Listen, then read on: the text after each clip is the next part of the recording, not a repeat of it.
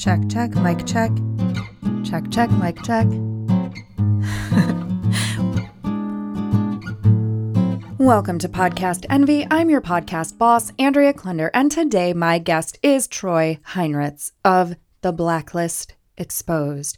Full confession The Blacklist is a television show I have never watched in my life. Part B of that full confession I've never actually listened to Troy's show because I don't watch the TV show, and therefore, since his show is a fan cast for the TV show, I would probably not have a clue what on earth they were talking about if I listened to it. However, I had the opportunity to meet Troy at this year's podcast movement.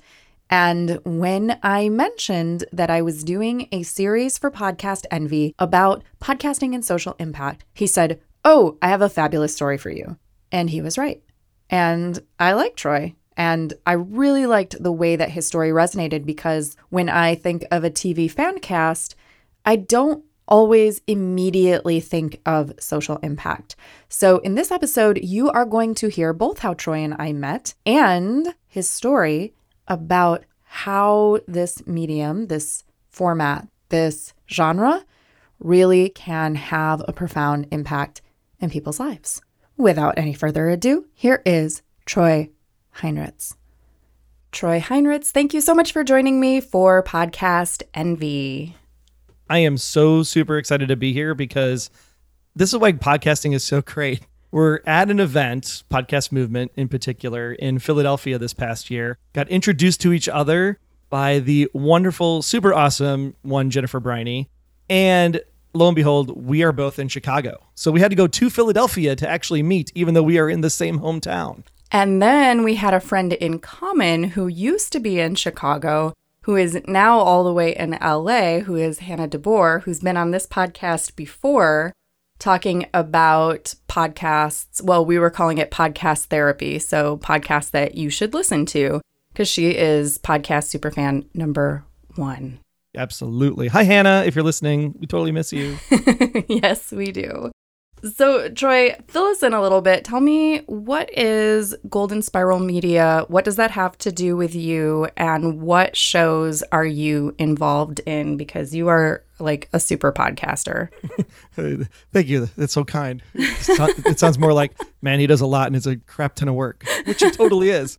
We are Golden Spiral Media. We like to call ourselves podcast by geeks for geeks. And what we actually started out with was back in circa 2010 ish. There was a cool TV show called Fringe that was on Fox, starring Joshua Jackson and one John Noble and Anna Torv and Daryl Darnell and his buddy Clint were doing this fan podcast where they talk about the show after the fact and became like these super legends in the fringe community. They called themselves the Bunsen Burners. And with that kind of Golden Spiral Media was the play off of something in that show, which was called The Pattern, or to most general people would known as the Fibonacci sequence, where there are these like perfect spirals in nature where they just kind of spiral out from this, you know, Fibonacci sequence if you do the math. And so that's kind of where we kind of put the two together with the Fringe podcast and the pattern, Golden Spiral for the Golden Spiral Fibonacci sequence, hence Golden Spiral Media was the name. And we were off and running. And there was a small group of TV podcasters on a network called TV Talk. And Daryl was actually picked to be the producer of all of the shows on the TV Talk network. When the TV Talk network folded, sadly, within the first year, because we ran out of money, like most startups do, Daryl said, Hey, you guys had one of the better shows in the blacklist. Why don't you guys come on over to Golden Spiral Media and keep doing the show? We went, oh, that sounds great. And so we came along, along with our sister show Arrow Squad for all the Arrow fans out there on the CW.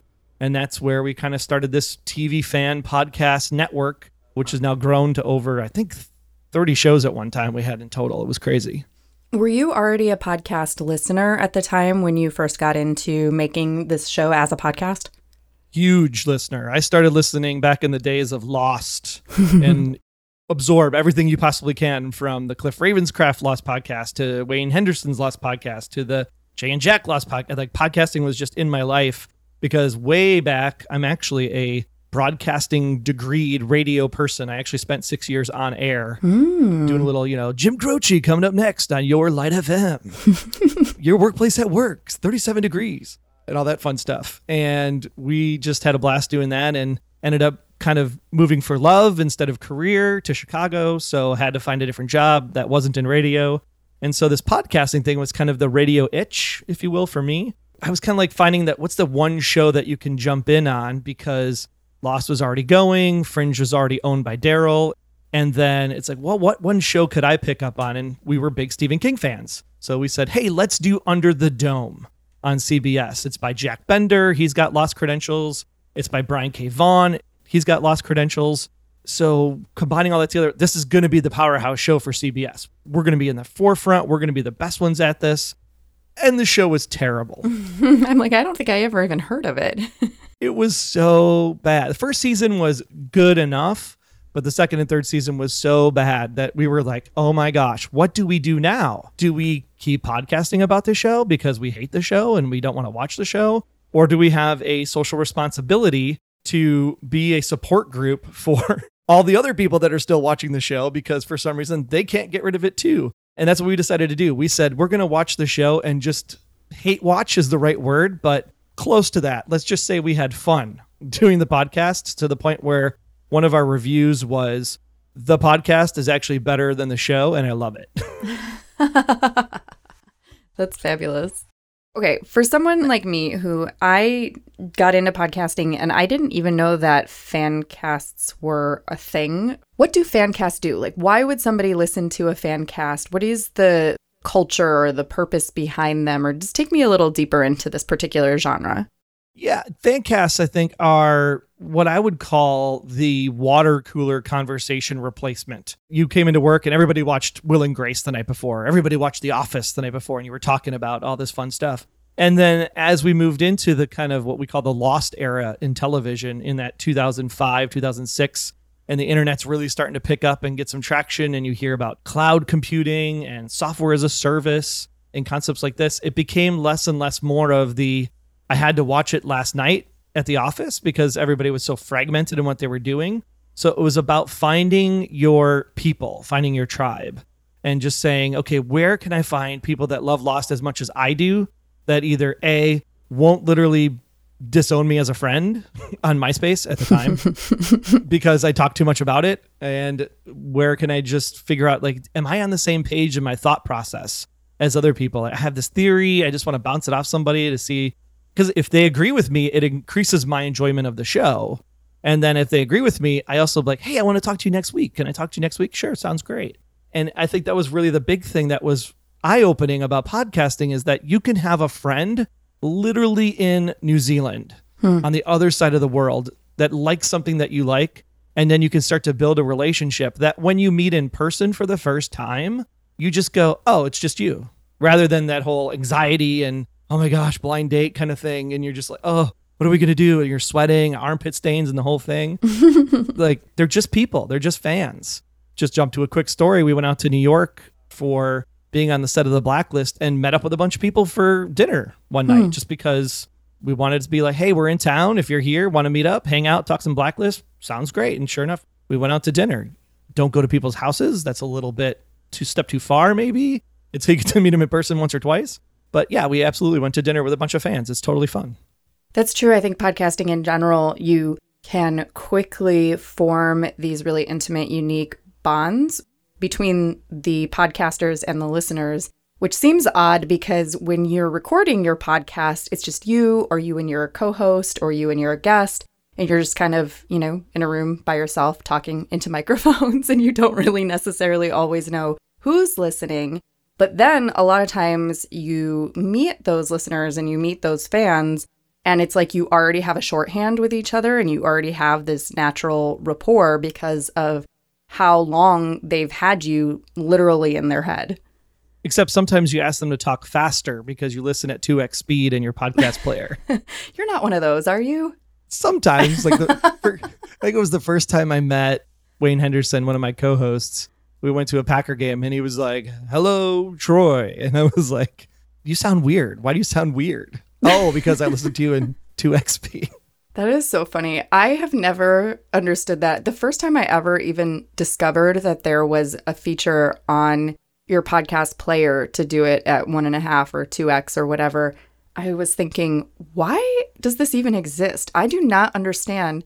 And so I tried it out. I said, maybe this is a good way to listen to more podcasts because I'm definitely a podcast addict and I listen to a lot of shows and they do pile up, you know, in my app and then I get behind and I was thinking maybe this is the solution and I think I l- tried listening to maybe two shows that way and I said nope, I cannot. It makes me feel crazy. so we're here to talk about the blacklist exposed and specifically we're talking about podcasting and social impact in this series. And when I first thought of this topic for this series, I was really thinking of podcasts that overall have a very specific social impact, mission driven emphasis. Like, oh, it's a podcast about diversity or social change, or it's a podcast about politics, or it's a podcast about this or that. And when you were like, oh, I have the perfect story about this, it would have never occurred to me that a television fan cast would fit into my series on social impact. So I thought that this was so great. How do you define social impact when you hear that phrase? What does that mean to you?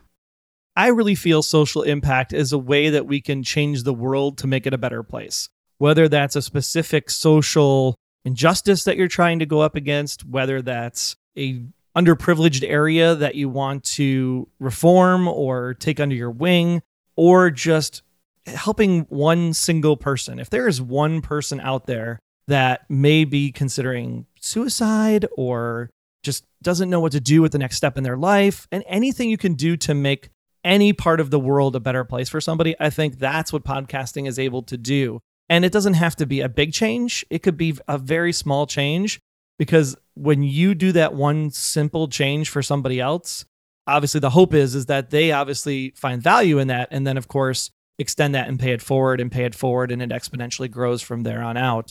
So we do a TV fan podcast and you're like, "Well, how could you impact social change talking about a TV show?" That seems weird. So, how can you tell me the story that you had in mind? Well, for us on the blacklist, obviously takes a little bit of time. there's no success overnight, to be quite honest. In our case, it took almost four seasons of the TV show. That's almost 88 episodes at that point. Mm. A lot of TV, a lot of hours, a lot of podcasting, a lot of talking. And it really, it comes down to we became kind of the voice or the I don't like the word leader, but we became the captains of the ship, if you will. We'll use a, a, play on the words from the actual show itself from season three. We became the captains of the ship and the kind of the go between between the actual writer's room and the creators of the blacklist and the fans. We kind of became the conduit in the middle that glued it together. And that happened probably in short order in season three, where we started getting some interviews with the writer's room. And then we got an interview with the creator, Jon Bokenkamp and after that, it led to some interviews with the actors. So we met Amir Arison and Hisham Tawfiq, who play two of the kind of side characters on the show and have risen up to prominent status over the years because the audience has grown more attached to them. I hope that we were able to help with that in some way because we talk about their characters a lot because we love the side stories as much as we love the main leads, but the main leads obviously drive the show already. But it's the side characters that really flush out the story, and we're very much on the story. And one of the lead characters, Megan Boone, she happened to be listening to Amir Arison's interview that we did because they're friends. And we were talking about the fact that people were super upset about us not discussing Megan Boone's pregnancy and how it would affect the show when we interviewed the creator. And we said, look, it's very simple, guys. Megan Boone is a human being, she's a person. So all we're going to say about Megan Boone's pregnancy is congratulations. We hope everything goes well and you have a wonderful time with your daughter or son whenever they're born. And when it comes to Liz Keen, the character on the TV show, when Liz Keen is pregnant, we will talk about it in that context and just left it at that. Hmm. Megan actually heard that interview and she made it a point to come on our show. Like she's the star of the show. She does like Jimmy Fallon and that kind of stuff, right? She's doing the normal press circuit like on today. She doesn't have to come on our podcast. We're nobody to her. But that impact for her about how people in media would actually look at her as a person and not a thing really resonated with her. And because of that, we had the opportunity to have a pretty in depth discussion with her about what it is like for her in the business. This is her first big role. And how does that affect body image? And how do women look up to her? And how do females look up to her as she deals with this stuff? And at that point, her character pseudo dies in season three. Hmm. And they actually tried to make her play into that a little bit with her own personal social media accounts and just really make it look like she'd left the show because they didn't want to give away the fact that she is not really dead at the end of the season. And it's not a big spoiler because she's still on the show. You can see her pictures everywhere. but the big thing there was was that we just had a really great conversation about her impact as a female working in Hollywood, raising a daughter. She doesn't need any special considerations and things of that nature. And we were able to get her story out there because of podcasting. That's one thing that we were able to do from that perspective, from the show's perspective. That opened up an opportunity for us to really catch the eyes of a lot of fans and really become like, oh, these guys are legit. And so we really became part of the fan community, kind of catering the fan community. And we ended up finding out that there was this one lady, Lulu McClellan. She was a huge, huge fan of the show, huge fan of James Spader, had some medical issues, and she ended up passing away. And she was never going to get to see the end of the show. And so we said, hey, we got to do something about this. So we contacted the Blacklist crew, Jon Bokenkamp and company, and said, hey, that's a pretty big fan in the community. Everybody knows Lulu.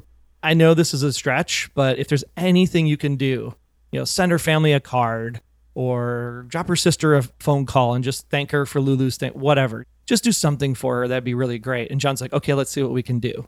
And then we didn't hear anything for a while. And it turns out mid season four, Red gets poisoned, the main character, James Spader. He gets poisoned, close to death. He ends up waking up in this house, and there's this lady sitting across from him in the TV show. And as he's waking up, he's like, Well, who? Who are you? And she says, I'm Lulu, Lulu McClellan. And it was like, oh my gosh. Like they literally named a character after Lulu in the show who literally saves Red's life. Okay, wait. Did you know they were going to do that ahead of time, or you were just at all. innocently watching the show and it happened? Innocently watching the show and it just happened.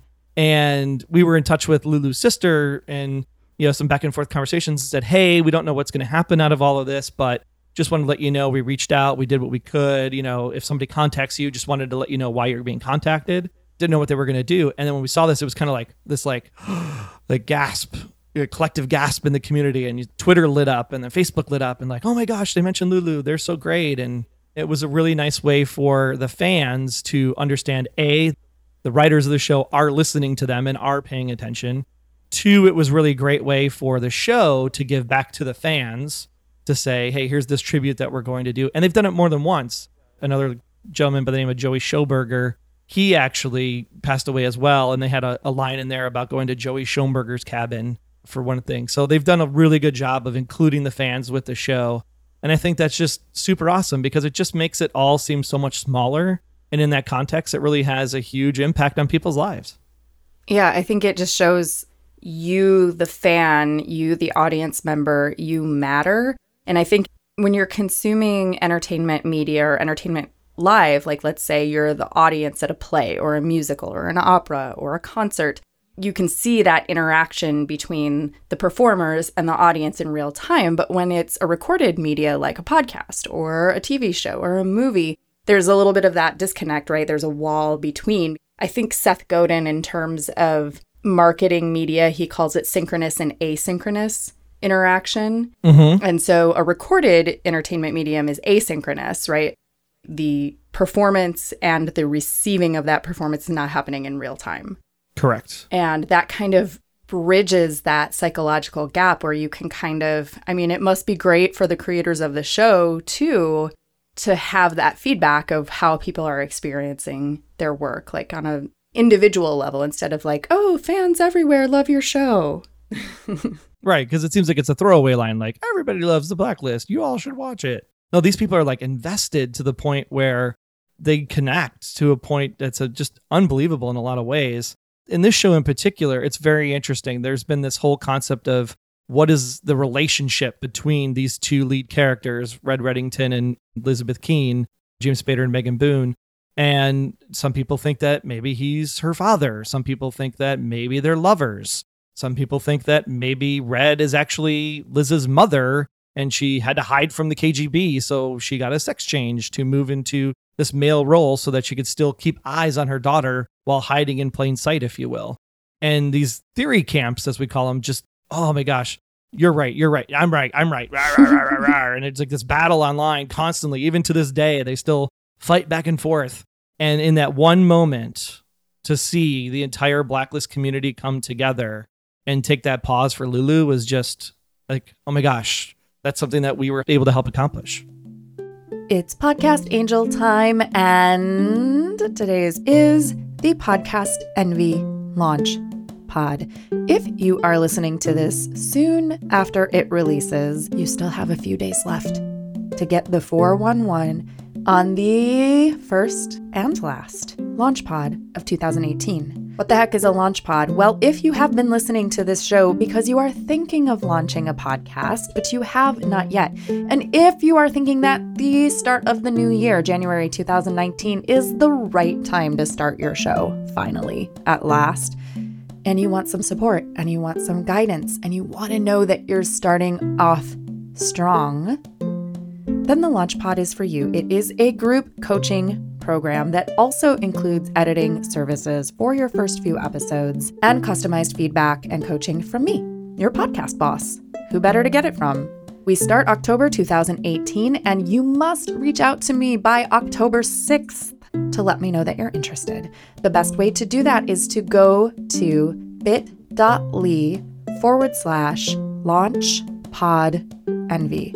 That's bit.ly forward slash launch pod envy. Of course, linked in the show notes for this episode. Drop your email there and I will send you all the details. And hey, not quite ready to start yet? No problem, because Launchpod number two will be coming up January 2019 in order to get ready to launch by March. Springtime, emerging from that long winter if you're in the Midwest like I am, not a bad time to launch a podcast. So even if you want to wait till January, get on the list now so that you can get priority registration. These launch pods are super limited because I want to be able to give your show the attention it deserves. One more time, that's bit.ly forward slash launch pod envy. Drop your email and I will send you all the details. No spam, I promise. Going back to your story about Megan and her pregnancy and having her on your show, how long was that interview? Well, we were slotted for only 30 minutes. And then, of course, as the conversation kept going and kept going, it was probably a good hour by the time we were said and done and wrapped up. And that's what I was going to say too, because you mentioned, you know, she's doing the circuit on the Today Show and Jimmy Fallon and blah, blah, blah. She doesn't need this podcast. But that's actually kind of not true because those kinds of shows, those mass media and broadcast media opportunities, you don't get a very long time segment and they don't really want a lot of depth. They want like the sensational or the entertaining or the soundbite you're not going to go as in depth as an hour long podcast interview. And I think that that's something that's so sort of unique to podcasting is that you have that opportunity to be more long form and to have more of an intimate, in depth conversation with someone that they might not get to tell their full story out there on a broadcast television show. And she's a huge activist in trying to make the world a better place, you know, clean water, clean living, try to reduce fossil fuels, just doing stuff better because she's a mother now. So she doesn't have to think about herself in the next 20 years. She's got to think about the next 60 years and what her daughter is going to experience. You would never understand that in a typical Today Show or Jimmy Fallon interview. And then to top that off, you know, she's just an amazing artist in general. Like it's not that she's just an actress. She actually directed a short called Eggshells for Soil, which you can watch on YouTube. And it's rooted in some stories that she has of her own child upbringing and to watch that and just oh my gosh she's got like a real director's eye that you think that well where's her career going to go from here? This is really exciting stuff. And people don't get to see that. They just see the glamorous life of the actress megan boone. They don't get to see the introverted thought-provoking planful and artistic megan boone. And i'm glad that we were able to bring that to the world for her. I'm assuming there are other blacklist fan casts out there yeah there were at the time, yeah, there were probably three or four others when it first started out. AfterBuzz is a big name you hear in the TV fan podcast space, basically backed by Maria Menounos, who you see in front of all the movies if you watch First Look or mm-hmm. one of those other things. yeah. I was like, why does that name sound familiar? Oh, yes. I'm Maria Menounos, and this is First Look. So there was obviously an AfterBuzz blacklist. I think through season four, they stopped at the end of season four. There's a few other side blacklists like us two guys in a room talking, and I think there was one with a guy and a girl that did one. So yeah, I mean, there's competition, but it wasn't like Game of Thrones or Westworld where there's like 60 podcasts for Hmm. those because everybody wants to get in on that bread and butter, right? It was a journey. So we just somehow through the years, we just kind of rose to the top of the stack and got noticed. And I just think it was because we were very honest with the show. And when we liked things we liked, we said we liked them. And if we didn't like things, we made sure people knew that we didn't like them. And I think we just had a better eye on what the show was about and caught the eye of Jon Bokenkamp. And things happen for a reason. Mm-hmm. When you're working on a fan cast for a show that has other podcasts, do you listen to the other ones? And does that influence what you're doing or how you're doing it, or not at all? You just stay in your own camp? That's the fun thing because there's obviously only so many directions you can take certain things because Yeah. it's obviously dictated to be this means this. And how are you going to talk about it 60 different ways if there's 60 different Westworld podcasts? It was a lot of fun, I think, for us on the Under the Dome side because we all were just like, oh my God, this show's so terrible. There were actually one, two, three, four, four Under the Dome podcasts. We would listen to each other's, but we never listened to each other's show before we recorded it hmm. because we didn't want to be accused of like stealing their idea or that kind of thing. But we always listened to their shows after the fact. And at the end of the season, all four of us got together and recorded the Under the Dome roundtable. And we actually had a thing where it was like the Knights of the Round Table. it was instead of a snow globe. And you could actually like buy one of these if you wanted to. and it was like therapy for the 12 of us. So it was kind of fun. And forgive me for not knowing this, but is the blacklist still running or is it done? It is. So, very interestingly, they figured out a way to make it happen for a sixth season. And it's weird because in today's day and age, you're finding a lot more that the TV shows themselves are made at the studio that is owned by the network airing it. So, you'll see an Universal television production on NBC. You'll see 20th Century Fox show on Fox, obviously. And then this one in particular is made by Sony Pictures Television, which doesn't have a network tied to it. And so they have to do a much harder job of selling their content to get it on the air. And so this year in particular, they actually decided to split the show so that NBC owns 50% and Sony owns 50%. And that's how they got to season six. And they moved it to January. So they're going to do 22 episodes straight from January to May. So winter's going to be fun for us. Okay, I'm going to shift gears a little bit and do some short answer. I keep calling these short answers, and most people do not have short answers to these things. Sure. so, question number one How long have you been podcasting again? I've been podcasting since 2013 officially. So five years. And how did you come up with, or did you come up with? I'm not sure who came up with it. How did you come up with the title for your show or shows?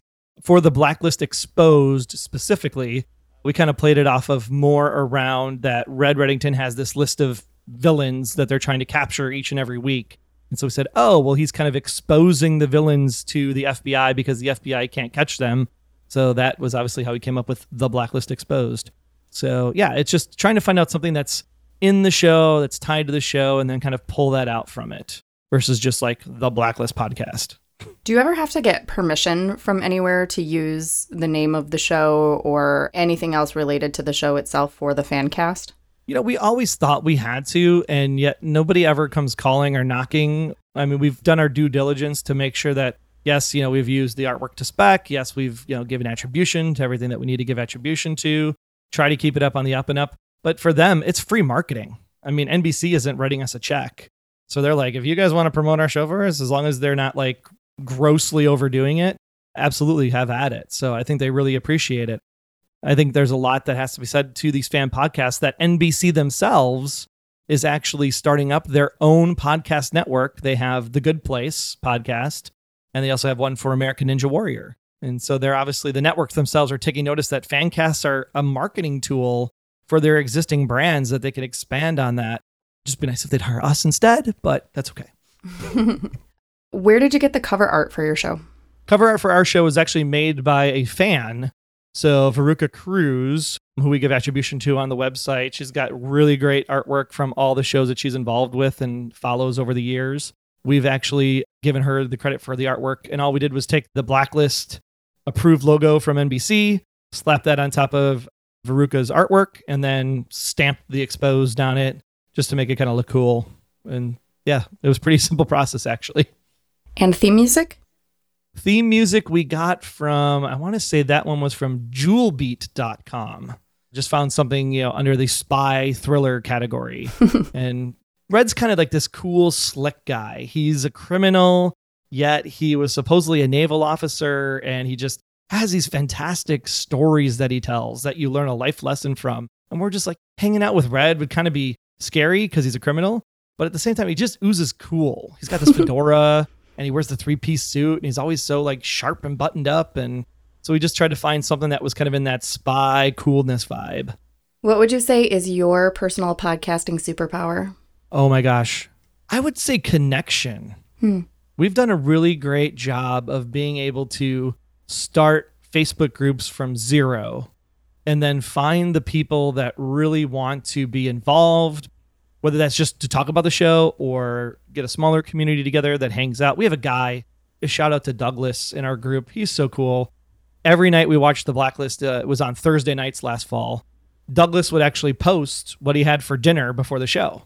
And then it became like this side community of people sharing food recipes and things that they were making. So I just thought that was super cool. Like here we're just talking about Blacklist and now we have like this whole different foods from all over the world that we can make in our own houses. That was totally fun. So yeah, I'd say connecting people and building community. Is there anything that you dislike about podcasting? Oh my gosh, yes, doing like four shows at the same time in the same week. What's your turnaround time? So when you're doing a fan cast, the TV show airs, and then how long before you like have to get that episode out? Magician never reveals his secrets. no, just kidding. It depends because there are certain shows that are much more involved, like Lost, where you want to do it justice, or even Westworld will take a current show, where you want to do it justice because there's the drive to be first. So we look at it in two categories. There's the well, we can talk about it right after watching it immediately. Instant reactions cast. What did we like? What we didn't like? That's great. Maybe a half an hour type of thing at the most. Or you can get the super in depth, like why was that book on the bookshelf and why did he touch the right shoulder versus the left shoulder? Would become more like two hour theses on the show. We try to come somewhere in the middle where we want it to be close enough to the air date that people still care to listen to something Mm-hmm. because when it gets too close to the start of the next episode, people have already moved on. And so we're looking for that 24 to 48 hour turnaround time because the other part of the show is that it is a fan cast. And so we need to give enough time for people to have seen the episode and enough time for them to comment so that they can actually be part of the program. So we have a whole, for us, because it's an FBI show, we have a section called Special Agent Intel. And Hmm. then that's when all the fans get to give, well, here's my theory for the week, or here's what I think is going on. And we want to make sure we give enough time for them to get that stuff in, but usually 24 to 48 hours. What is your worst podcasting moment or your biggest podcasting fail? I don't know if I've had a failure yet. it's been like such a ride that every new opportunity, whether it's not something you expected to happen, it's still a learning opportunity and you get to grow from it, like super huge. We had an interview with a Packers player. We do a show for the Packers fan podcast going on eight seasons now from two guys that don't live anywhere near Green Bay, Wisconsin. And I would say that was probably our first like big, uh, it's kind of a bummer feeling about it because he was on his cell phone that was going to die in a bar and he only had like 10 minutes. Oh my God. And we wanted to figure out like how his life was impacted and changed because he had this major injury and what it meant for him to leave the NFL and start up these camps in Dallas and you know so he can help other players, you know, play the right way as they're growing up in the program from the youth status. Really great story and we pushed the questions to that point and it just never came out in the interview. So hmm. I don't know if that was just an environment of his situation or maybe we just weren't asking the questions the right way. But that would probably be the one where if I had to say like that was kind of a bummer, that would be the one. If you could look into your crystal ball and see the future of podcasting, what do you see coming? I think the biggest thing with podcasting is like I love that everybody gets a voice. Every single person, if they get a microphone and they get a computer and they sign up for the School of Podcasting with Dave Jackson or they sign up for Paradise with uh, John Lee, Dumas, whatever floats your boat, you obviously gravitate to the people that you feel are the most engaging with the way your style operates, right? Or if you just try to figure it out on your own. A lot of these people had to do it on their own in 2005 when podcasting first started. There's plenty of stuff out there that may lead you the wrong way, but there's a lot of good stuff out there as well that you can start up podcasting on your own. It's pretty simple to do. And I just love that fact. However, there does become a point where I think we have to understand if this is going to be the next medium, if it's truly going to be where television became and radio became at one point in time, a certain level of content quality, mm-hmm. I think does have to start rising to the top that you have to start weeding out the cruft or segmenting the cruft into certain categories that things that aren't of a certain standard can still be put out there because there's still a voice and there's still an opinion for that. At the same time, there has to be a level of quality consistency if advertisers and other people want to come in to have the people that have a passion for this make some money so they can do it full time. Because I think that's really the struggle is that we do it not because we want to make money, but because we want to connect with the audience and have the opportunities we have to interact with the cast. If we got paid for it, it'd be great because then I wouldn't have to do the day job too. right. You know? And it's because we love talking to people so much and engaging with people so much that we'd love to do this stuff full time so that we can do four podcasts in a week because four in a week and a day job is a lot. mm-hmm. Troy, what's your favorite way to connect with people on social media?